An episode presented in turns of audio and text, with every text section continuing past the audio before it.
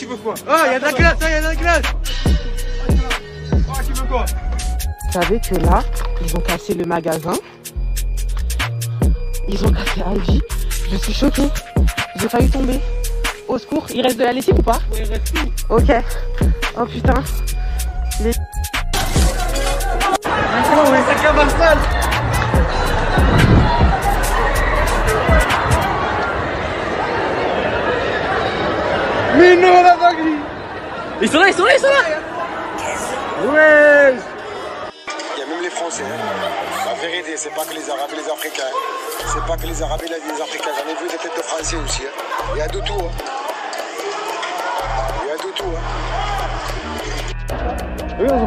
Tout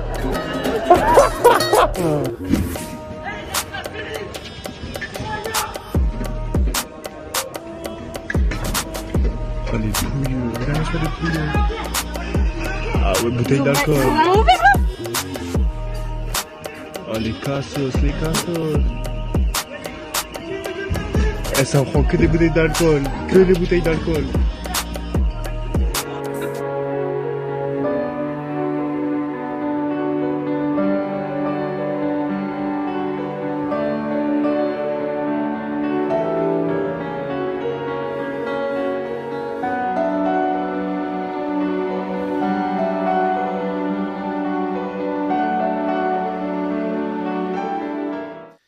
Bonsoir à tous et bienvenue dans ce nouvel épisode du rendez-vous de la réaction, dans lequel dans une première partie nous traiterons des émeutes qui ont ravagé la France ces derniers jours, et dans une deuxième partie nous parlerons de Vatican III et plus particulièrement de la réhabilitation de l'homosexualité qui est en cours du côté de la secte conciliaire.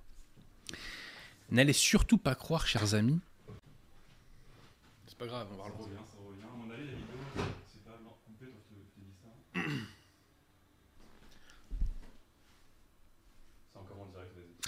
On a eu une petite coupure, pardonnez-nous, chers amis. Donc je vous disais que euh, n'allez surtout pas croire que les deux sujets du soir sont déconnectés. Les émeutes que nous avons vécues sont le fruit de l'apostasie. Et c'est le châtiment de l'apostasie des Français. En outre, il y a un point commun entre ces deux événements.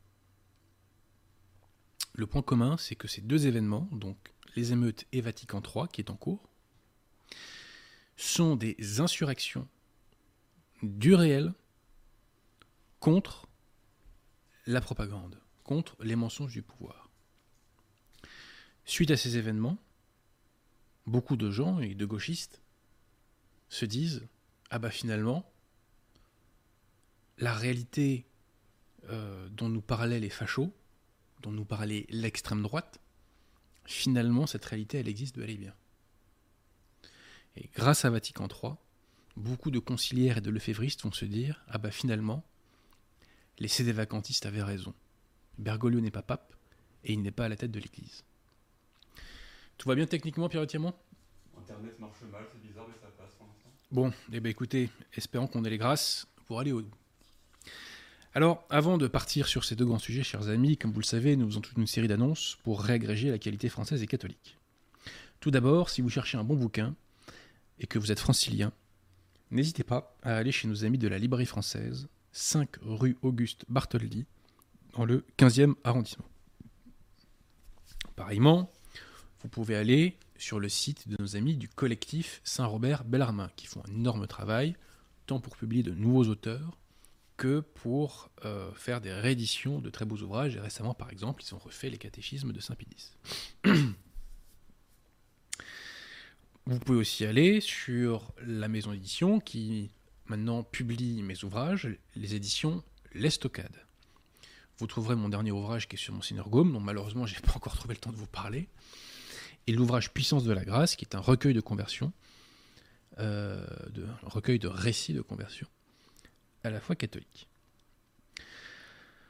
Je vous invite aussi, chers amis, à aller sur donc, euh, des chaînes amies, euh, et notamment, donc, il y a une dernière vidéo sur la chaîne d'Emmanuel la catholique, qui est en description, n'est-ce pas, Pierre Tirement Puisque Pierre Tirement est avec moi à la technique. Euh, je vous renvoie à une nouvelle chaîne YouTube tout court, qui est consacrée à Monseigneur de Ségur, qui s'appelle Monseigneur de Ségur, apôtre des âmes. Et je vous renvoie aussi, chers amis, à la dernière vidéo de Maccabée, qui est consacré à la réfutation, euh, je dirais ligne par ligne, paragraphe par paragraphe, passage par passage, de Dignitatis Humanae. Horrible texte du Conciliabule Vatican II. Voilà, alors aussi un peu de pub pour la chaîne YouTube Défense de la foi. Donc Défense de la foi, c'est une chaîne YouTube qui reprend des passages de mes interventions, qui euh, euh, je veux dire, qui en prend des petits extraits pour que ce soit plus pédagogique et parfois le tout est agrémenté d'un montage. Je vous invite, si vous ne l'avez pas encore vu, à aller voir la vidéo de cette chaîne qui est consacrée à la démonstration de l'invalidité du sacrement de l'ordre conciliaire. C'est très important. C'est un sujet atomique, on a beaucoup insisté là-dessus cette saison, euh, et on réinsistera là-dessus la saison prochaine, chers amis. Parce que ça, c'est vraiment un sujet nucléaire sur lequel il faut être au point. Voilà. Alors par ailleurs, euh, aussi j'ai oublié de vous le dire que donc Parole de Pape que vous voyez ici, alors ça c'est l'ancienne version, mais euh, nous allons nous n'allons pas tarder à réimprimer Parole de Pape. Le livre est très demandé et j'en suis vraiment très heureux, je vous avoue. Euh, je pense que c'est un très bon signe que les gens s'intéressent au magistère de l'Église, c'est-à-dire à la parole infaillible de l'Église. Voilà, donc nous allons là, sous peu, relancer une nouvelle impression pour Parole de Pape. Comme vous le savez aussi, nous faisons toute une série d'appels aux dons. Alors tout d'abord, appel aux dons pour une paroisse euh, Nanunakum, pour l'établissement d'une paroisse Nanunakum dans les Deux-Sèvres. Il y a un lien Eloasso en description. D'ailleurs, tous les liens des dons sont regroupés, vous allez le voir. Appel aux dons pour trois écoles, chers amis. Une école en Belgique, l'école des Trois Saint-Jean. Euh, deux écoles en Bretagne, donc Notre-Dame Auxiliatrice dans la commune de Béton et euh, euh, l'école Saint-Expédite qui est à Guingamp. Voilà, donc n'hésitez pas, chers amis, si vous avez les coups des franches financièrement, à donner un petit coup de pouce. Et enfin, un appel aux dons pour nos amis de l'œuvre de l'étoile. Donc c'est une communauté catholique de, oui, une communauté catholique du sud de la France qui a besoin de votre aide financièrement.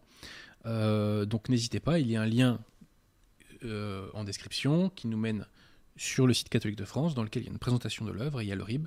Donc si vous pouvez euh, donner un petit coup de pouce, eh bien ma foi, il ne faut pas hésiter. Voilà, donc habituellement je vous fais les citations de Monseigneur Gaume sur euh, la charité et la générosité, mais comme là j'ai oublié le livre, eh bien je ne vous les ferai pas. Voilà, désolé. Voilà, bah écoutez, Pierre je pense qu'on va bientôt pouvoir attaquer. Oui, la connexion est un peu instable, donc espérons que ça. Espérons que la Providence nous permette d'aller au bout.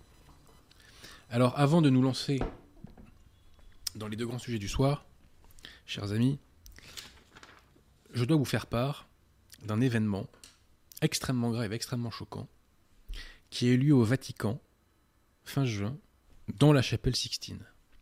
Événement qui a poussé l'abbé Vigano, et je n'exagère pas en disant cela, qui a poussé l'abbé Vigano a quasiment se déclarer cédé-vacantiste. Que s'est-il passé? À la fin du mois de juin, Bergoglio a reçu au Vatican, officiellement, un pseudo-artiste qui s'appelle Anders Serrano. Ce funeste personnage s'est fait connaître notamment avec une œuvre absolument, enfin une œuvre entre guillemets, hein, absolument immonde qui s'appelle P trois petits points Christ. pardon Seigneur de détailler, mais je dois le faire pour la compréhension des, des événements, cette pseudo-œuvre était un crucifix jeté dans un récipient rempli d'urine. Et donc cet individu est reçu avec les honneurs par Bergoglio Vatican. Alors je sais ce que vont me dire les conciliaires et les lefévristes. Oui, mais ça n'engage pas l'infaillibilité. Effectivement, on n'est pas dans le cadre de l'enseignement, donc ça n'engage pas l'infaillibilité. en revanche, on pourrait plaider, je crois, que cela engage l'indéfectibilité de l'Église, car l'Église catholique n'a jamais, de la sorte, euh, mis en valeur, fait de la promotion pour les blasphémateurs publics qui insultent Jésus-Christ comme ça. Ça s'est jamais vu, ça. Jamais. Si Bergoglio avait été catholique, lorsque l'intéressé est venu au Vatican, il aurait dû lui demander de se convertir, de faire pénitence, de faire repentance. Et bien entendu, il ne l'a pas fait. Alors donc l'abbé Vigano a fait un texte de réponse à cela. Ce, texte donc euh, prend la forme d'un communiqué qui a été publié sur son Twitter en date du 3 juillet. Mais avant cela, permettez-moi de vous citer un article de, l'abbé Vigano en date du 28 mai qui a été mis en vidéo le 1er juillet dernier, donc sur YouTube. Alors, petit extrait. Petits extraits, puisqu'il y en a plusieurs. Citation Ce n'est pas un hasard si la nouvelle Église s'auto-définit conciliaire, précisément pour se différencier de ce qu'elle appelle de manière simpliste Église préconciliaire. Mais avec cette, significative prise de distance, elle montre qu'elle agit en dehors et contre l'Église du Christ. L'abbé Vigano nous dit donc que la nouvelle Église conciliaire n'est pas l'Église du Christ. Plus loin, c'est plus intéressant. Il nous dit, au sujet de la tradition, il nous dit que aucun pape, et là il met entre vrai ou présumé, ne peut oser l'altérer, la falsifier ou la nier. Aucun pape, vrai ou présumé. Ah, il y a des papes présumés. Donc il y a un faux pape. Et plus loin, l'abbé Vigano emploie la formule suivante les plans de la secte conciliaire, formule typiquement, c'est des vacantistes. Ça, c'est publié sur, sur YouTube en date du 1er juillet. Le 3 juillet, que nous dit l'abbé Vigano? Je vais vous citer le texte dans son intégralité. La sensibilité que Bergoglio montre envers les idoles et les fausses religions n'a d'égal que le mépris qu'il a pour le vrai Dieu et l'unique Église. D'une part, il reçoit un artiste notoirement blasphématoire dans la chapelle Sixtine et soutient la secte LGBTQ+, qui vilipende publiquement notre Seigneur et la très sainte Vierge Marie. D'autre part, il exprime l'indignation contre les Corans brûlés par ceux qui sont exaspérés par l'invasion mohamédane et euh, imposée par le nouvel ordre mondial qu'il a promu. Un crucifix trempé dans l'urine vaut audience papale pleine de sourires et un pouce levé. La Pachamama jetée dans le Tibre suscite la déploration. Et là, écoutez bien, chers amis, écoutez bien l'abbé Vigano. On se demande de quelle église il peut être considéré comme pape. Certainement pas la catholique. Je répète, on se demande de quelle église il, donc Bergoglio, peut être considéré comme pape. Certainement pas la catholique. Il nous dit que Bergoglio ne peut pas être considéré comme pape de l'église catholique. Il nous dit que Bergoglio est un imposteur. Tout simplement. Il nous dit qu'il est des vacantistes. Paragraphe suivant. Bergoglio et sa secte, asservis à l'idéologie woke, poussent les erreurs de Vatican II jusqu'à leurs conséquences extrêmes et créent les prémices avec l'immigration et l'œcuménisme du malaise social que l'élite mondialiste veut créer, afin de légitimer de nouvelles restrictions sur les libertés fondamentales. Le nouvel ordre mondial prépare la voie à l'antéchrist, mais Bergoglio, dans le rôle de son prophète, veut y arriver plus vite encore. L'abbé Vigano nous dit qu'il est des vacantistes. Je répète, selon lui, on se demande de quelle église Bergoglio peut être considéré comme pape, certainement pas l'église catholique. Bon, ça fait longtemps que je vous l'annonce tout cela, hein, chers amis. hein. Mais je pose tout de même la question à Monseigneur Williamson, à l'abbé Salnave, au Dominicain d'Avrier, à l'abbé Rousseau et à tous les lefévristes, à Civitas, qui soutiennent l'abbé Vigano officiellement. Expliquez-nous pourquoi ce discours passe crème lorsqu'il est dit par l'abbé Vigano et pourquoi quand c'est les des vacantistes qui le disent, c'est faux. Et pourquoi il faut attaquer les vacantistes Je pense que ça serait honnête de nous le dire. J'avais déjà posé la question à l'abbé Salnave euh, dans les dernières vidéos. Je n'ai pas eu de réponse, bien entendu. Mes contradicteurs ne me répondent pas généralement parce qu'ils n'ont rien à me répondre. L'abbé Vigano et ses vacantistes, ça ne fait plus aucun doute. Voilà, chers amis, alors maintenant nous allons arriver au premier grand sujet du soir, qui est donc euh, les émeutes anti-françaises euh, qui ont ravagé notre pays depuis la mort du jeune Naël. En 2005, la France avait déjà connu des émeutes, vous vous en souvenez. Émeutes globalement circonscrites aux banlieues. 12 000 policiers avaient été mobilisés, 224 avaient été blessés. En 2023, les émeutes frappent la banlieue, les petites villes et les centres-villes des métropoles. 45 000 policiers ont été mobilisés, donc 30 000 de plus qu'en 2005. 700 ont été blessés en une semaine, alors qu'en 2005, 200 en un mois. En 2005, on s'attaquait à des voitures et à des bâtiments publics. En 2023, on s'attaque également au commerce et on ne compte plus le nombre de pillages.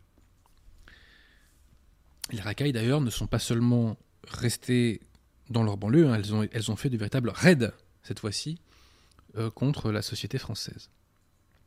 500 communes déplorent des troubles. Un tiers des arrondissements parisiens ont été l'objet également d'émeutes et de dégradations. 10 000 feux de poubelle ont été déclarés. 1000 bâtiments ont été brûlés ou dégradés. Il y a eu 250 attaques de commissariats de gendarmerie. 5000 véhicules ont été brûlés. Et ensuite, il y a eu toute une série de choses plus ou moins, euh, enfin des pillages divers et variés dont vous avez vu des extraits en vidéo. Et je tiens à dire que Guillaume Fanazel a fait deux bonnes vidéos sur sa chaîne Post au sujet des émeutes. Je vous invite à aller les voir et c'est à une de ces vidéos que nous avons emprunté une partie des images que vous avez vues en introduction, chers amis. Alors, le patron du MENEF a déclaré qu'il y en avait pour au moins un milliard d'euros de dégâts. Conclusion, c'est le chaos. La situation a empiré depuis 2005 alors qu'on a déversé des moyens absolument gigantesques dans les banlieues. La situation a empiré. Pourquoi? Parce que le logiciel droit de l'homiste n'est pas capable de résoudre les problèmes qu'il a créés. Je répète, le logiciel droit de l'homiste n'est pas capable de résoudre les problèmes qu'il a créés. La situation est pire. Dédicace au maire de Clermont-Ferrand, qui a déclaré suite aux émeutes qu'il fallait, citation, recréer du vivre ensemble. Bah, on voit les résultats du vivre ensemble. Le vivre ensemble, ça se termine par du, brûler tout. Voilà. Je note qu'un tiers des personnes arrêtées sont des mineurs. J'en conclus que la première génération de racailles, que j'ai connue dans les années 80-90, ont fait des enfants. On voit le résultat. Je dénonce l'ingérence du gouvernement algérien. L'ingérence et l'hypocrisie phénoménale du gouvernement algérien. Le gouvernement algérien a déclaré qu'il s'inquiétait du sort de ses ressortissants. C'est faux et archi faux. Pourquoi? Depuis qu'il existe, le gouvernement FLN euh, d'Algérie pardon, a tout fait pour envoyer un maximum d'Algériens en dehors de leur pays. Donc pour vider un maximum la population du pays. Un gouvernement qui se, soucie vraiment de son peuple n'agit pas de la sorte. En outre, le gouvernement algérien ne fait strictement rien pour reprendre ses ressortissants. J'en veux pour preuve qu'on ne peut pas exécuter ce qu'on appelle les OQTF, les obligations de quitter le territoire français. Le gouvernement algérien fait un blocage pour que les Algériens en France qui sont expulsables, euh, voilà, euh, ne font rien pour que ces Algériens retournent dans leur pays. Suprême hypocrisie du gouvernement FLN. Super hypocrisie.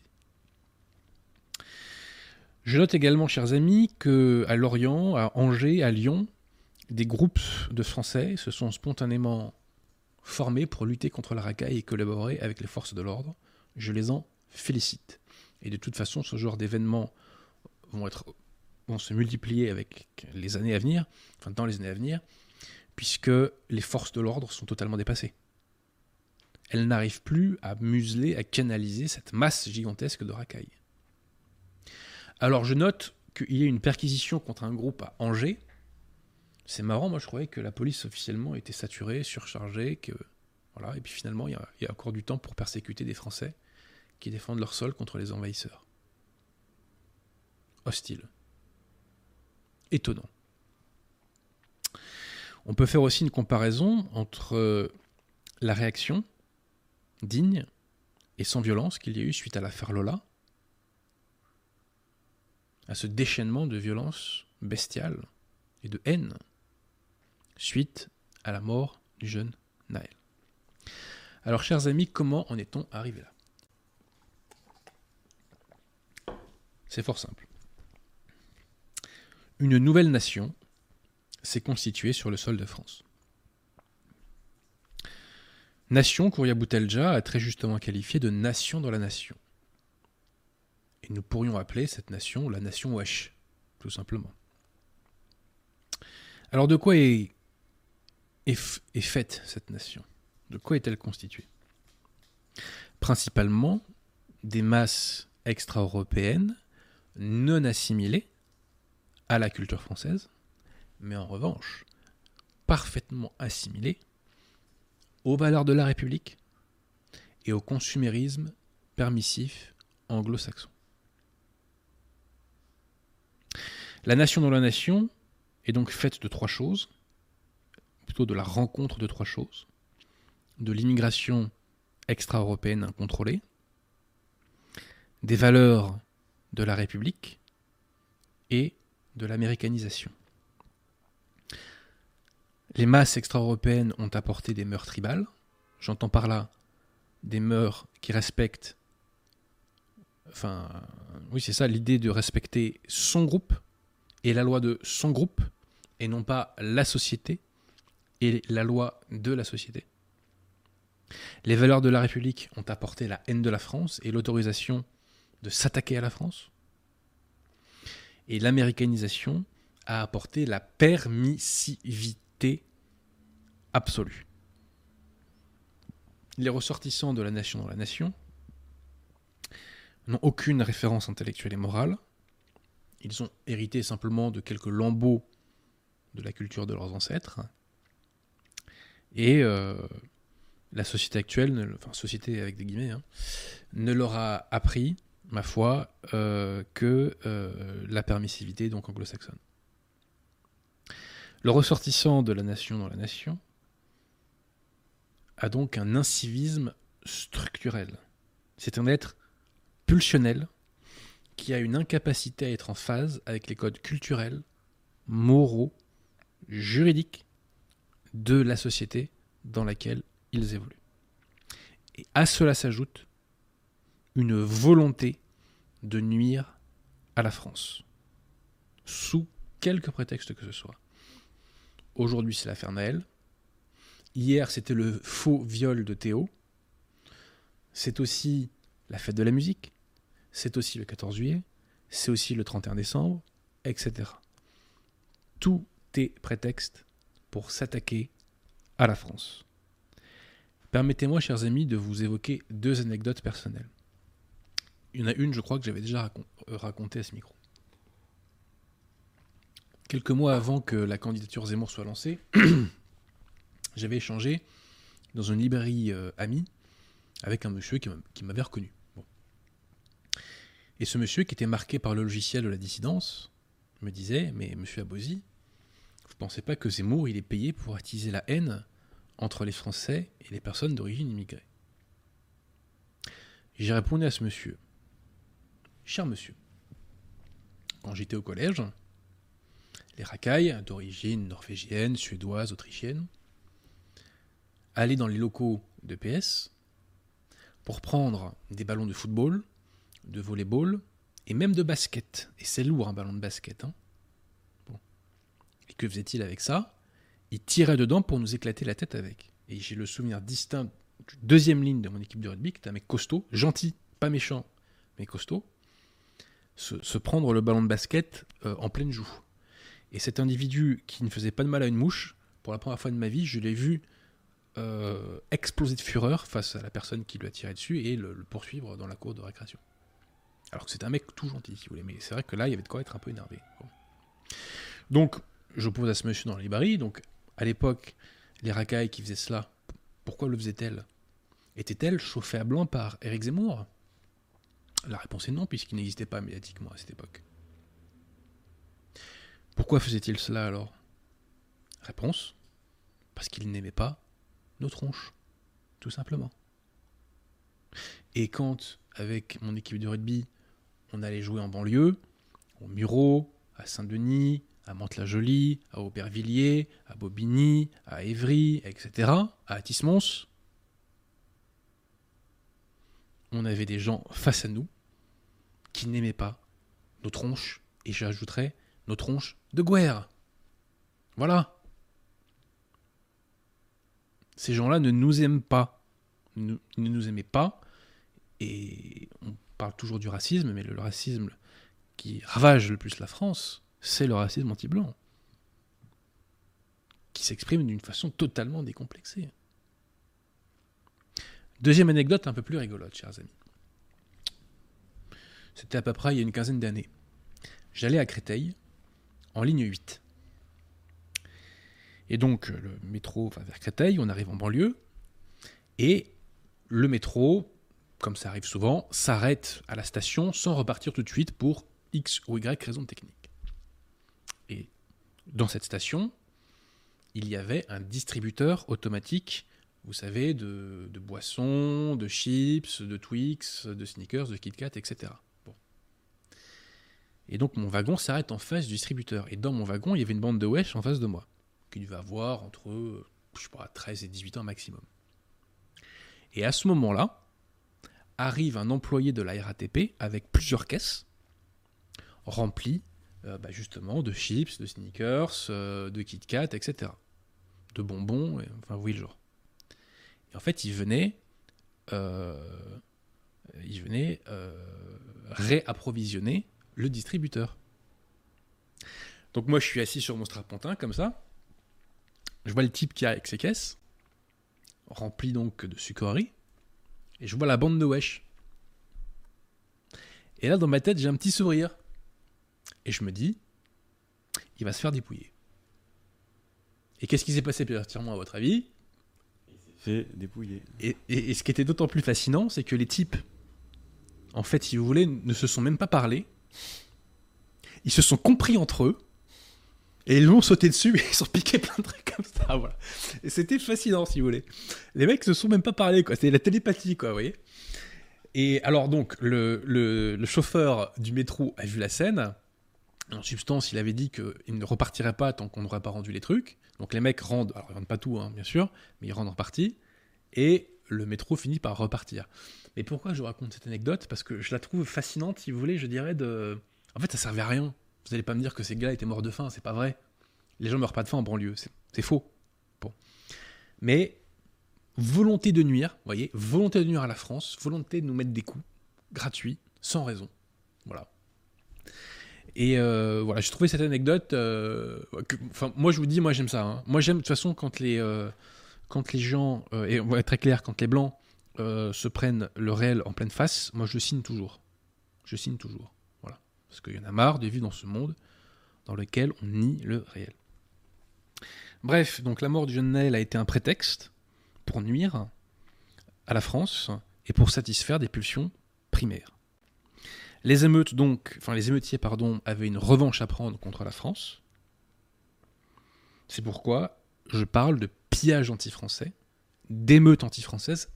Certains disent intifada, il y a une petite dimension religieuse, mais elle est franchement selon moi, elle est vraiment pas matricielle, elle est vraiment secondaire. En revanche, je crois qu'on pourrait parler de ragla anti-française. Pensez pas, Pierre Tirement hein Moi, je pense que c'était un petit peu ça l'état d'esprit. Alors vous allez me dire, mais pourquoi ils nous haïssent? Quelle revanche? Ont-ils à prendre contre nous? Les valeurs de la République, et peut-être concernant les personnes d'origine algérienne, la FLNisation des esprits, leur ont inculqué la haine de la France et notamment la haine de la colonisation. Alors bien sûr, la colonisation a donné lieu à des massacres, la République a massacré, c'est vrai, c'est exact. C'est vrai qu'il y a eu du travail forcé, mais la colonisation, chers amis, c'est aussi ce qui a permis à des régions qui n'avaient pas atteint l'âge de fer, c'est pas une façon de parler. Certaines zones en Afrique n'avaient pas atteint l'âge de fer, sont passées à l'âge industriel en l'espace de quelques décennies. Ça a été l'apport de la médecine moderne. Ça a été dans plusieurs zones l'abolition de l'esclavage. Au Mali, par exemple, l'esclavage a été aboli par la France. Au Niger également. Et quand les Français sont partis, euh, en Mauritanie, pardon, excusez-moi, quand les Français sont partis, qu'ont fait les Mauritaniens Ils ont restauré l'esclavage. il a fallu attendre officiellement les années 80 pour qu'ils le réabolissent. La colonisation, c'était également, chers amis, les missions catholiques. La colonisation a permis un nombre de conversions gigantesques. Donc voilà ce que nous reprochent ces gens-là. Et ils nous haïssent tellement que, enfin leurs parents nous haïssaient tellement qu'ils sont tous venus en France. C'est quand même étonnant. C'est quand même étonnant. Alors, comme je vous l'ai dit, chers amis, il y a un point commun entre ces émeutes et Vatican III. Dans les deux cas, c'est le dévoilement à grande échelle d'une réalité que ce que j'appelle dans mon prochain essai politique la réalité fictive, cherchée à mettre sous le tapis. Le réel reprend ses droits et il finit par être plus fort que la propagande et les mensonges du pouvoir. Le mal est plus visible et donc il va enfin intégrer les esprits, ce qui peut ouvrir une nouvelle ère politique. J'en veux pour preuve la cagnotte ouverte par Jean Messia pour la famille du policier, qui a atteint un million d'euros.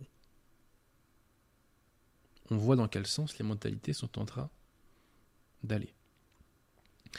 Imaginez, chers amis, que cette émeute ait eu lieu pendant l'élection présidentielle à la place de la guerre en Ukraine. Bah, vous, imaginez bien que les résultats auraient été totalement différents. En soi, d'ailleurs, le pouvoir n'a rien à craindre des émeutiers. Le pouvoir n'a rien à craindre de personnes qui cassent tout pour aller euh, piquer euh, des euh, guitares électriques, des chaussures et de l'alcool. En revanche, le pouvoir craint les conséquences que tout cela peut avoir sur les esprits. Il n'y a pas de raison pour que ces événements ne se reproduisent pas. Toutes les conditions sont encore là. Et je l'écrivais dans La France divisée contre elle-même, ça que la banlieue c'était de la nitroglycérine et que ça allait répéter tôt ou tard. Je l'écrivais. Donc, il y aura de nouvelles émeutes. C'est absolument évident. Et tant qu'on aura ce logiciel droit de l'homiste, eh bien, ces événements seront condamnés à se reproduire. La situation a empiré sous l'effet droit de l'homisme, chers amis. Je répète que ça, c'est fondamental. La situation a empiré avec le droit de l'homisme. Donc il n'y a pas de raison qu'on règle cette situation tant qu'on ne rompt pas avec les droits de l'homme. Je demande aux catholiques qui nous écoutent de bien comprendre que ces événements sont le châtiment et la conséquence logique de l'apostasie du peuple français. Sans principe religieux pour structurer la société, le chaos, et donc y compris le chaos migratoire, s'installe. Les Français ont voulu chasser le bon Dieu, cela se paye. La société est dysfonctionnelle et au-delà de ça, la nation est dysfonctionnelle. Si vous observez l'histoire, vous remarquerez que toutes les anciennes terres chrétiennes qui ont été islamisées avaient au préalable rejeté la foi catholique en se donnant à l'hérésie. Même en Espagne, hein, il y a eu des rois visigoths ariens. Euh, au Moyen-Orient, et dans le Mashrek, euh, il y avait, le monophysisme, le nestorianisme, etc. Et ce qu'on appelle aujourd'hui d'ailleurs les chrétiens d'Orient ne sont pas des catholiques pour l'essentielle majorité. Ce qu'on appelle les chrétiens d'Orient, ce sont les descendants de ces sectes hérétiques et schismatiques qui ont persécuté l'Église. Je le dis en passant. C'est pareil pour les schismatiques orientaux. Les schismatiques orientaux ont rejeté la foi catholique. Monseigneur Gaume les appelait les déicides du Saint-Esprit, sur la question du filioque. Les déicides du Saint-Esprit. Donc toutes les zones qui ont apostasié, qui se sont données à l'hérésie, ont été châtiées, tôt ou tard, par l'islamisation. Toutes. Il n'y a pas de- d'exception. Donc, en France, avec la Révolution française, puis surtout Vatican II et dans une moindre mesure le gallicanisme, les Français ont apostasié. La sanction a été la même que partout ailleurs en tout temps. Nous vivons le châtiment de la corruption morale de ce qui est devenu le entre guillemets peuple français. Il n'y a qu'un moyen pour s'en sortir, je dirais un double moyen. Il faut refaire une société catholique et refaire des institutions catholiques, chers amis. Et pour cela, il faudra détruire Vatican II, car Vatican II interdit le, royaume, le règne social de notre Seigneur Jésus-Christ. Vatican II interdit l'union de l'Église et de l'État. La secte conciliaire promeut la liberté religieuse, c'est-à-dire la liberté des fausses religions. La secte conciliaire euh, approuve la séparation de l'Église de l'État, alors que le magistère de l'Église, via Saint Pédis, l'avait condamné. Et Léon XIII aussi l'avait condamné d'ailleurs. Bref, pour cela, il faudra détruire Vatican II. D'ailleurs, c'était tout le travail de Jacques Maritain de trouver un système alternatif, une nouvelle chrétienté, disait-il, donc alternative à la royauté sociale notre Seigneur Jésus-Christ défendue par le cardinal Pi. Donc il faut détruire Vatican II, chers amis, pour refaire une société catholique, pour refaire des institutions catholiques. Donc détruisons Vatican II et détruisons le gallicanisme ressuscité par la fraternité Saint-Pédis également. De toute façon, le modernisme et le gallicanisme ressuscité par la fraternité Saint-Pédis sont euh, des alliés.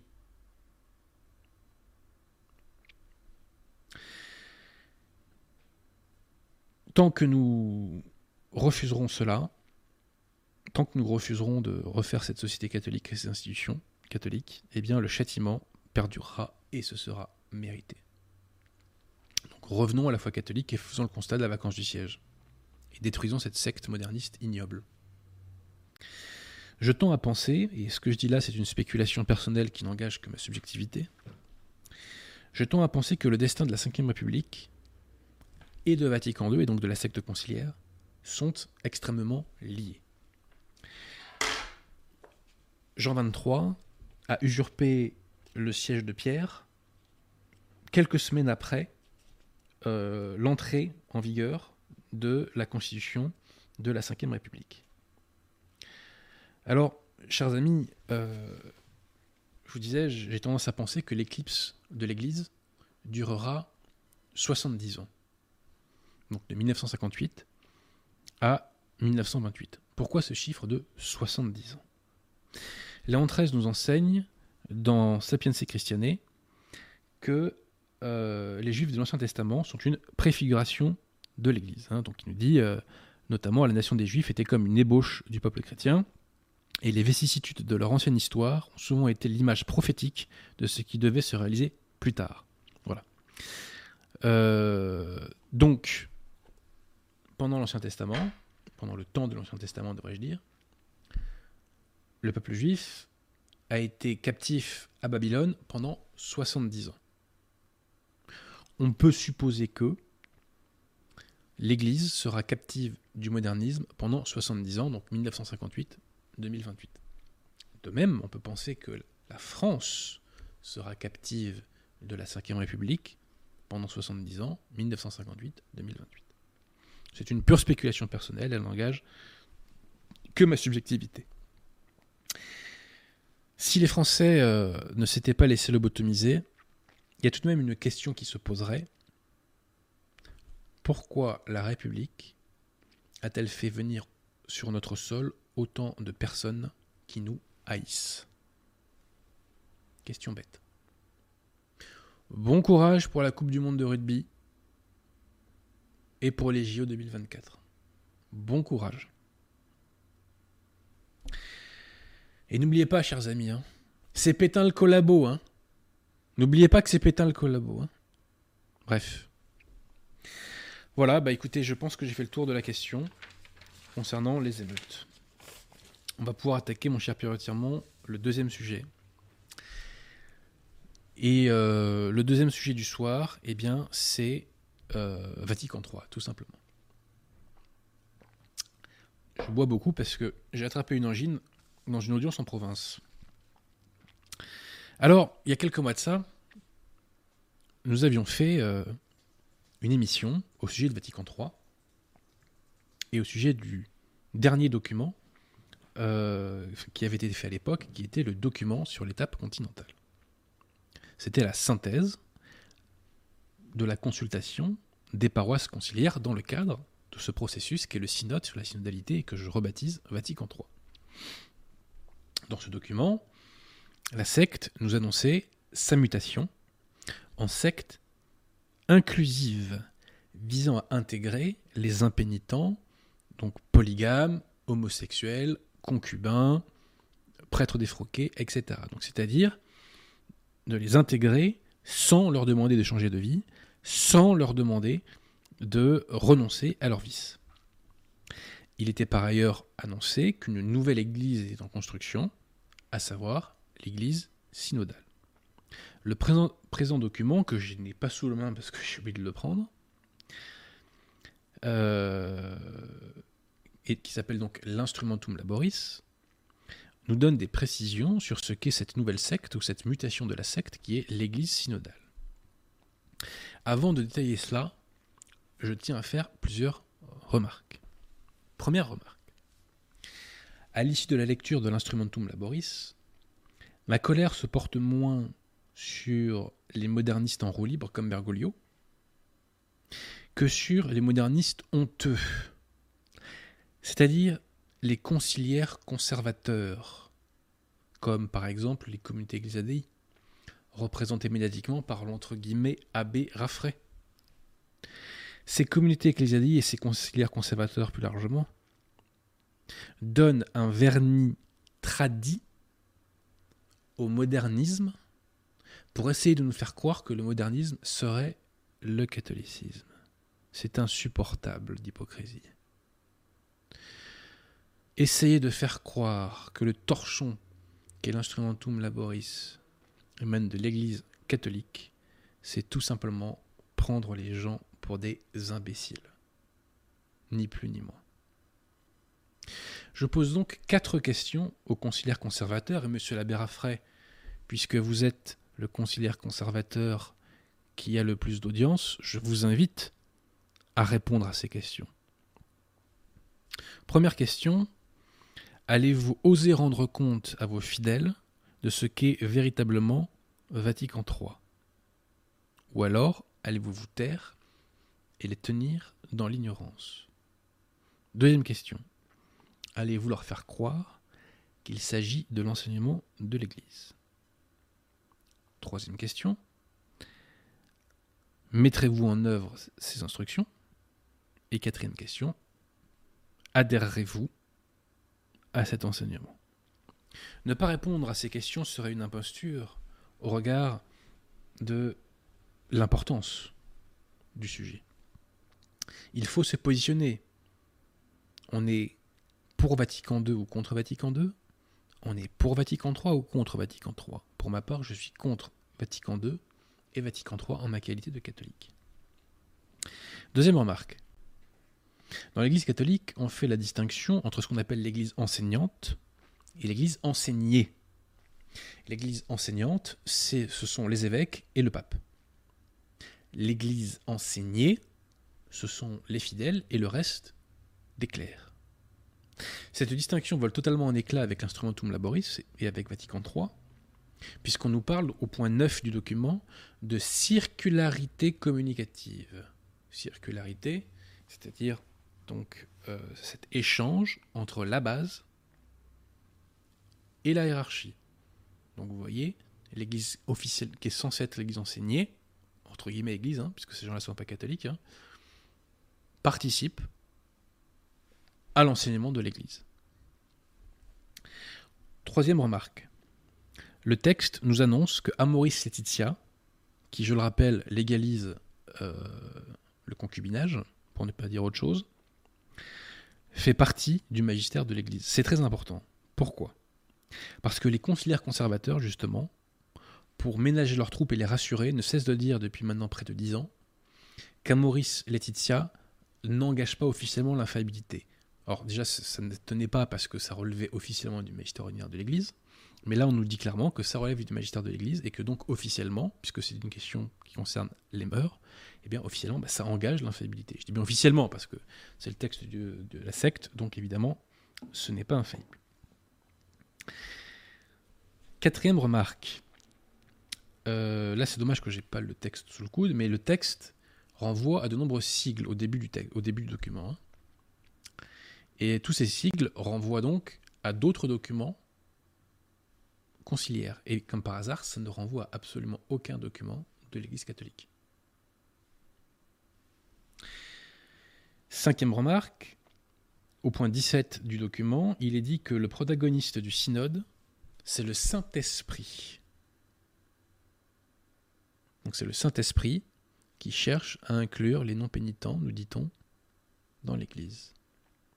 C'est le Saint-Esprit. Donc là, c'est pas la peine de nous dire Ah, mais c'est un concile pastoral, alors bon, on ne sait pas trop si ça engage ou pas l'infaillibilité. Non, non. Là, on nous dit que c'est le Saint-Esprit qui s'exprime. On va voir ce qu'il nous dit tout à l'heure, entre guillemets, le Saint-Esprit. Et enfin, dernière remarque, le document est empreint de vocabulaire moderniste, et on nous parle notamment de la prise de conscience. Il y a eu une prise de conscience, et ça c'est typiquement moderniste, puisque selon le modernisme, eh bien, la conscience, euh, enfin, le dogme évolue en même temps que la conscience. Je renvoie à mon émission sur Jean-Paul II à ce sujet, je renvoie à mon émission sur Vatican II et l'homosexualité à ce sujet, où on développe bien ce qu'est le modernisme. L'instrumentum laboris est divisé en deux parties. La première partie, la section A, s'appelle pour une église synodale, donc pas pour une église catholique, hein, pour une église synodale. Et on nous énumère les traits caractéristiques de cette secte. Et la section B s'appelle communion, mission, participation. Ce sont des fiches techniques qui sont posées, enfin, qui, qui posent des questions qui permettent euh, d'alimenter la réflexion de l'Assemblée continentale qui aura lieu au mois d'octobre. Vivement le mois d'octobre, chers amis. J'ai hâte qu'on y soit. Voilà. Alors, à quoi ressemble cette secte synodale? Quelles sont ses caractéristiques? D'abord, cette secte est inclusive. Je vous renvoie au point 26 et 27. On nous dit donc que l'Église doit être attractive et concrète. Il nous faut une Église ouverte dans laquelle tous et toutes se sentent bienvenus. Tous et toutes, c'est-à-dire également les impénitents. Et au point 27, on nous dit bien qu'il s'agit d'inclure authentiquement tout le monde. Tout le monde, c'est-à-dire aussi les impénitents. Au point 22, on nous dit que l'Église synodale est une Église de l'écoute. On nous dit que l'Église synodale désire être humble. Elle doit, elle sait, pardon, qu'elle doit demander pardon et qu'elle a beaucoup à apprendre. On nous dit donc qu'elle se renouvelle sous l'action du Saint-Esprit en entreprenant un chemin de repentance et de conversion. L'Église doit avoir un chemin de repentance et de conversion, nous dit-on officiellement. Étonnant, tout cela quand même respire l'hérésie. Alors tout d'abord, première hérésie, on nous dit que l'Église doit se renouveler sous l'action du Saint-Esprit. Tout ça a déjà été condamné par Grégoire XVI. Grégoire XVI, dans Miraevos, nous dit que c'est le comble de l'absurdité et de l'outrage envers, envers l'Église de prétendre qu'une restauration et qu'une régénération, donc un renouvellement sous l'action de l'Esprit Saint, lui sont devenus nécessaires pour assurer son existence et ses progrès, comme si l'on pouvait croire qu'elle aussi fut sujette soit à la défaillance, soit à l'obscurcissement, soit à toute autre altération de ce genre. Donc l'idée selon laquelle l'Église doit se renouveler est une hérésie condamnée par Mimiragos, donc infailliblement par Grégoire XVI. Donc l'Église catholique n'a pas à se renouveler. La secte qui a à se renouveler n'est pas l'Église catholique.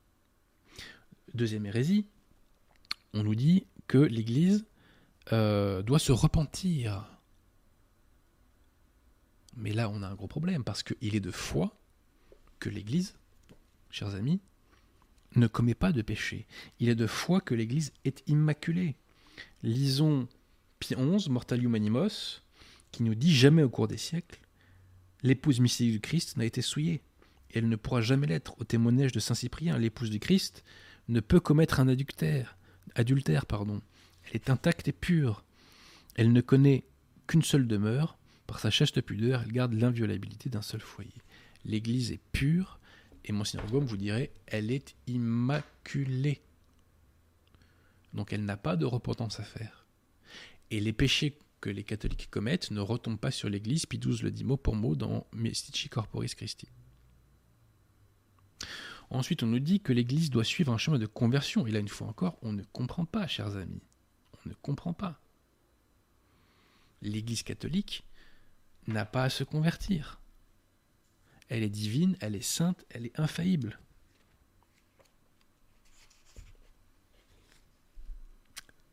Au passage, euh, Pionze nous dit dans Ad Salutem Humani que l'Église n'a jamais subi aucune contagion d'erreur. Aucune contagion d'erreur. Et rappelez-vous cette phrase que j'aime beaucoup citer de Léon XIII dans Sapiens Christiané, qui nous dit que les catholiques reçoivent de l'Église la règle de leur foi. Ils savent avec certitude qu'en obéissant à son autorité, donc l'autorité de l'Église, et en se laissant guider par elle, ils seront mis en possession de la vérité. Et l'Église d'ailleurs se définit elle-même comme la société des gens qui ont la foi. Donc l'Église n'a pas à se convertir, parce que par définition, elle professe la foi. Donc l'Église n'a pas à se convertir, chers amis. La secte qui a à se convertir ne peut pas donc être l'Église catholique. Et en creux, on voit bien ce qu'on nous dit. Le message qui est passé, c'est qu'il faut se convertir en réalité au modernisme. Donc cette secte synodale qui veut se renouveler sous l'action du Saint-Esprit, qui veut faire pénitence, repentance. C'est marrant parce qu'elle, elle veut faire pénitence en disant qu'elle est officiellement l'Église, mais elle ne demande pas en revanche aux ouailles de faire pénitence. Hein. Bon, bref. Et donc cette secte euh, qui a à se convertir n'est pas l'Église catholique. C'est évident. Troisième trait caractéristique, l'Église synodale est une Église de la rencontre et du dialogue. Avec qui? Avec les autres baptisés. Et on nous dit que nous sommes tous unis par le lien du baptême faux et archi-faux. Le catéchisme du Concile de Trente nous dit que les catholiques sont séparés des hérétiques et des schismatiques qui sont baptisés. Pie XII, dans Mystici Corporis Christi, nous dit mot pour mot qu'il ne suffit pas d'être baptisé pour être membre de l'Église catholique. Il faut aussi professer la foi. Quand on n'a pas la foi, on ne fait pas partie de l'Église catholique. Alors, on nous dit toujours dans ce point 24 qu'il faut avoir des constructions de vie commune avec les hérétiques et les schismatiques, je serais bien curieux de savoir lesquels. Et on dit ceci une église authentiquement synodale ne peut qu'impliquer tous ceux qui partagent l'unique baptême. L'église, nous dit-on synodale, donc la secte synodale, nouvelle mutation de la secte moderniste, ne peut qu'impliquer tous ceux qui partagent l'unique baptême. Si toutes les personnes qui sont baptisées sont impliquées dans cette secte, ça signifie que cette secte, chers amis, eh bien, a parmi ses membres des non-catholiques. Il ne peut pas s'agir de l'Église catholique. C'est pas possible. Alors, quatrième caractéristique, la secte synodale pratique la prière de ne pas rire. La secte synodale pratique la conversation de l'esprit. Qu'est-ce que c'est que ça? Là, c'est simple, c'est le, le, modernisme appliqué aux alcooliques anonymes. C'est une méthode de discussion entre les fidèles qui a trois étapes. Première étape, les fidèles, après avoir prié et médité, s'expriment sur un sujet. Deuxième étape, les fidèles rebondissent sur ce qui a été dit et expliquent ce qu'ils ont trouvé de positif dans les discours des uns et des autres. Et troisième étape, on dégage un consensus. Et ça, au point 42, on nous dit que la formation à la conversation dans l'esprit est une formation euh, à être euh, une église synodale. Voilà. Donc voilà la dernière caractéristique de cette nouvelle secte. Alors tout ça pour aller vers quoi? Vers beaucoup de choses, notamment le diaconat féminin, mais soyons très clairs, chers amis. Ce qui est principalement visé par la secte dans Vatican III, ce n'est pas cela. Ce qui est principalement visé par la secte, chers amis, c'est ni plus ni moins la réhabilitation de l'homosexualité. Nous avions déjà évoqué cela dans une émission faite l'année dernière qui s'appelait Vatican II et homosexualité, réconciliation pour l'interrogation. Donc concernant l'importance sociologique et le poids euh, de l'homosexualité dans la secte moderniste, je renvoie à cette émission. Ce que l'on peut dire avec le journaliste Frédéric Martel qui se définit comme étant gay, je précise, c'est que l'homosexualité est majoritaire dans le clergé conciliaire. La secte est tenue, la secte est dirigée par une gérontocratie de modernistes homosexuels. En réhabilitant l'homosexualité, ces clercs homosexuels font donc un plaidoyer pro-domo, sans jeu de mots. Ils veulent se rassurer sur leurs conditions. Et donc, je le répète, ils veulent réhabiliter à tout prix l'homosexualité. Tout cela d'ailleurs a commencé depuis longtemps. hein. On connaît les nombreuses citations homophiles de Bergoglio. On sait aussi qu'il s'est prononcé en faveur d'un pax, on va dire, alors que tout ceci est totalement contraire à la morale catholique. Mais ces derniers temps, il y a eu sur cette question une accélération, chers amis, depuis le mois de février. D'abord, Bergoglio a soutenu une nouvelle fois publiquement le clerc invalide conciliaire James Martin, clerc américain, qui est ultra pro-LGBT. Deuxièmement, pendant le mois de juin, il y a eu au Vatican, comme vous avez pu le voir en vidéo, euh, une fête, la fête de la fraternité humaine. Et pendant cette fête, un homme à moitié nu a dansé devant des enfants. Cet homme est un danseur qui s'appelle Roberto Bolle. Ce Roberto Bolle est ouvertement homosexuel. Dès lors, l'alternative est la suivante. Soit le Vatican a contacté un autre danseur, d'autres danseurs pour danser à moitié nu, et il s'avérait que tous les danseurs hétérosexuels n'étaient pas disponibles ce jour-là, et donc du coup ils se sont rabattus sur un danseur homosexuel, soit ils l'ont choisi directement. Pierre Tirmont, euh, à votre avis, euh, c'est laquelle des deux solutions? C'est la première ou la deuxième? Bah, euh, moi j'ai l'impression quand même. hein. Je peux me tromper, hein. peut-être que tous les danseurs hétérosexuels euh, étaient occupés ce jour-là et donc ils se sont rabattus euh, sur un homosexuel. Voilà. Donc, troisième exemple de cette réhabilitation de l'homosexualité par la secte moderniste. Le 25 juin dernier, le pseudo-archevêque de New York, alors il s'appelle James Miraki, a déclaré, a parlé d'esprit. euh, Enfin, il a dit qu'en gros, euh, l'Esprit Saint passait dans la Gay Pride. J'ai plus la formule exacte, là j'ai mis Esprit divin de la Pride. Voilà. Donc, nouvel encouragement. Ensuite, euh, ensuite, chers amis, euh, ah oui, il y, y a un de mes chouchous là, excusez-moi, je l'ai oublié. Le cardinal Ulrich. Alors, le cardinal Ulrich, c'est pas un clerc conciliaire paumé euh, au fin fond d'une paroisse obscure conciliaire. Pas du tout. Le cardinal Ulrich, donc, qui est un luxembourgeois, est le secrétaire du synode sur la synodalité. Donc, il est au cœur de la secte. Il est au cœur de la secte et il est au cœur de Vatican III. Celui-ci, au mois de mars, a fait les déclarations suivantes. Accrochez-vous, ça vaut le détour. Citation de ce pseudo-cardinal. Lorsque l'enseignement de l'Église a été rédigé, le terme d'homosexualité n'existait pas.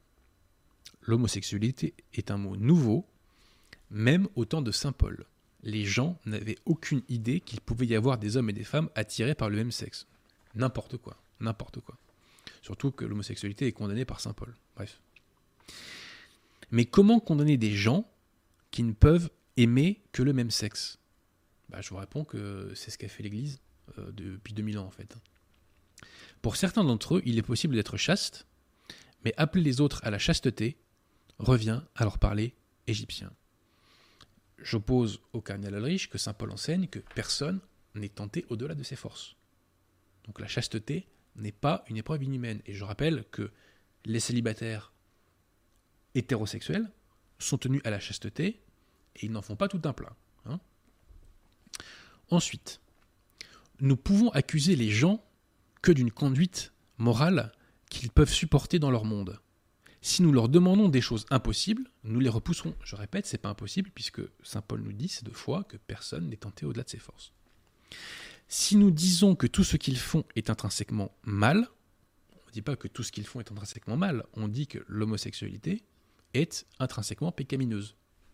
C'est l'enseignement de l'Église depuis 2000 ans. C'est comme dire que leur vie n'a aucune valeur. On ne dit absolument pas que leur vie n'a aucune valeur, bien au contraire, nous considérons leur vie, nous considérons leur âme et nous voulons les aider à sauver leur âme, au contraire.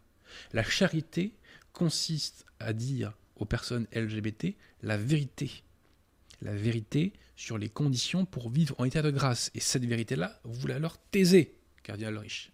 Vous et toute votre secte. Beaucoup de jeunes sont venus me voir en tant que père et m'ont parlé d'être homosexuel. Et que fait un père? Les rejette-t-il ou les embrasse-t-il tous inconditionnellement? Réponse ni l'un ni l'autre. Le père leur dit, il ne les rejette pas, et il leur dit si tu veux vivre en état de grâce, tu ne dois pas avoir de mœurs contre nature. Tout simplement. Voilà le discours catholique. Je poursuis. Non, mais les homosexuels doivent se sentir bienvenus chez nous Oui, en effet. Mais il faut faire pénitence les péchés commis. Or là, évidemment, il n'y a pas cette pénitence. On voit l'influence de la pseudo-Sainte Faustine, chers amis. hein. On voit l'influence de la pseudo-Sainte Faustine. Plus loin, je trouve la partie de l'enseignement appelant, euh, alors la partie euh, du catéchisme, hein, appelant l'homosexualité intrinsèquement désordonnée un peu douteuse. Pourtant, nous devons accepter tout le monde et leur faire ressentir l'amour de Dieu. S'ils le ressentent, je suis sûr que cela changera quelque chose dans leur cœur. Alors ce qui est intéressant, c'est que si l'on s'en fie au journal d'extrême gauche La Croix, eh bien Bergoglio aurait demandé à des évêques français de re-rédiger le passage de leur pseudo-catéchisme concernant l'homosexualité et concernant cette mention qui est faite euh, de l'homosexualité intrinsèquement désordonnée. Il semblerait qu'il y ait une réécriture en cours du catéchisme sur ce point. Donc là, on voit vraiment, chers amis, hein, qu'il y a un énorme travail qui est fait pour la réhabilitation de l'homosexualité. Et Bergoglio y a mis du sien. Il a mis du sien. Avec toute une série de citations. Comme nous allons le voir. Alors, comment justifier doctrinalement la réhabilitation de l'homosexualité? Réponse par deux leviers. Avec le même astuce, le même sophisme utilisé dans Amoris Laetitia pour le concubinage. Deuxième réponse, avec la fausse morale de la fausse sainte Faustine. Dans Amoris Laetitia, Bergoglio enseignait infailliblement que le concubinage pouvait ne pas être un péché mortel et que l'on pouvait vivre donc en état de grâce, donc tout en étant adultère. Comment justifiait-il cela? Réponse par la subjectivité du sujet. L'idée est la suivante le concubin euh, qui n'a pas conscience, si vous voulez, euh, du caractère pécamineux du concubinage, eh bien, euh, n'est pas en état de péché mortel. Quand on n'a pas conscience de ce péché-là, on n'est pas en état de péché mortel. C'est un sophisme pourquoi, chers amis? Il est exact qu'il n'y a pas de péché sans conscience du péché. Mais, en revanche, la loi naturelle est gravée dans le cœur de chacun, même des non-catholiques. Dès lors, chacun sait que lorsque l'on transgresse cette loi naturelle, chacun sait que, euh, je dirais que le, le caractère pécamineux qui résulte de la transgression de cette loi naturelle. Ça ne peut pas être ignoré. Et donc, la nature pécamineuse de certains actes ne peut pas être ignorée par l'homme au motif d'une conscience déficiente. Un homme ne peut pas ne pas avoir une conscience du mal qu'il fait lorsqu'il transgresse la loi naturelle. Donc la conscience déficiente, dans ce cas-là, ça ne fonctionne pas. Donc l'argument massu d'Amon et Laetitia ne vaut rien et il est réfuté par le magistère infaillible de l'Église catholique. Ceci étant, Bergoglio nous a refait le coup en l'appliquant à l'homosexualité et même en déclarant que l'homosexualité pouvait ne pas être un péché. Oui, il l'a déclaré, notamment au site Autriche, Outreach. Je sais pas comment on dit en anglois. Citation de Bergoglio, euh, en date du 28 janvier. Quand je dis que c'est un péché, donc que l'homosexualité est un péché, je me réfère simplement à l'enseignement mo- moral catholique qui dit que tout acte sexuel en dehors du mariage est un péché. Bien sûr, on doit toujours considérer les circonstances qui peuvent diminuer ou éliminer une faute. Éliminer une faute en fonction des circonstances, en fonction de la conscience, vous voyez, notamment. Donc Bergoglio nous dit que on peut avoir une activité homosexuelle sans commettre de faute, Ah, ou à tout le moins avec une faute diminuée. Mais il nous dit que on doit considérer les circonstances qui peuvent diminuer ou éliminer une faute. Il nous dit qu'on peut être homosexuel sans péché. Et quand je dis ça, attention, n'importe quel homosexuel peut vivre en état de grâce comme n'importe quel hétérosexuel. Je parle donc de l'activité sexuelle, vous l'avez compris. hein. Par ailleurs, le 3 février 2023, à Kinshasa, Bergoglio a expressément, ou plutôt implicitement, en reprenant, pardon, la fausse morale de la fausse Sainte Faustine, selon laquelle on peut se sauver sans, repentance, Bergoglio a dit, enfin implicitement tout le moins, que euh, l'absolution serait donnée aux homosexuels. Citation. Il parle d'un cadre générique, donc ça s'applique aussi à la question qui nous concerne. Je voudrais ajouter une chose. J'ai dit soyez miséricordieux. La miséricorde. Et là, gros clin d'œil à la miséricorde divine, entre guillemets, de la pseudo Sainte Faustine. hein. Pardonnez toujours. Tiens, tiens, pardonnez toujours, mais non. Euh, quand on se confesse, chers amis, on a l'absolution quand on s'engage à ne pas recommencer son péché. Ça ne veut pas dire qu'on ne le recommencera jamais, parce qu'on est êtres humains, on est faible, et le péché originel ou ses séquelles nous font aller vers le mal. Mais en tout cas, on s'engage, on prend la ferme résolution à ne plus commettre ce péché. Et lui nous dit pardonnez toujours. Je reprends. Quand un croyant vient se confesser, il vient demander le pardon. Il vient demander la caresse du Père. Vous voyez, le jargon moderniste, caresse du Père, bref. Et nous, d'un doigt accusateur, combien de fois? Et comment l'avez-vous fait? Alors, sa petite parenthèse, c'est les prescriptions du Concile de Trente, hein, mais ça ne plaît pas à Bergoglio, semble-t-il. hein. Bon, bref. Non, pas ça. Pardonnez. Toujours. Donc, toujours, même sans repentance. Mais je ne sais pas, parce que le code me dit. Le code, nous devons l'observer, car il est important. Mais le cœur du pasteur va au-delà. Prenez le risque. Pour le pardon, prenez des risques. Toujours. Pardonnez toujours dans le sacrement de la réconciliation. Et ainsi, vous sèmerez le pardon pour l'ensemble de la société. Pardonnez toujours dans le sacrement de la réconciliation. Donc même sans pénitence, même sans changement de vie. On peut donc vivre en continuant à transgresser la morale, nous dit Bergoglio. On peut donc avoir une activité homosexuelle, nous dit Bergoglio, sans, euh, et être toujours absous. La secte conciliaire est en train de réhabiliter l'homosexualité, chers amis. C'est un fait. Elle est en train de déchirer le voile de propagande qu'elle avait elle-même bâti. Pourquoi? Parce que le modernisme est une pente savonneuse, à l'instar de la Révolution, qui ne s'arrête jamais. Méfiez-vous, chers amis, de ces pseudo-pasteurs conciliaires conservateurs qui vous disent que ces gens-là sont l'Église catholique. Méfiez-vous d'eux autant que des modernistes déclarés.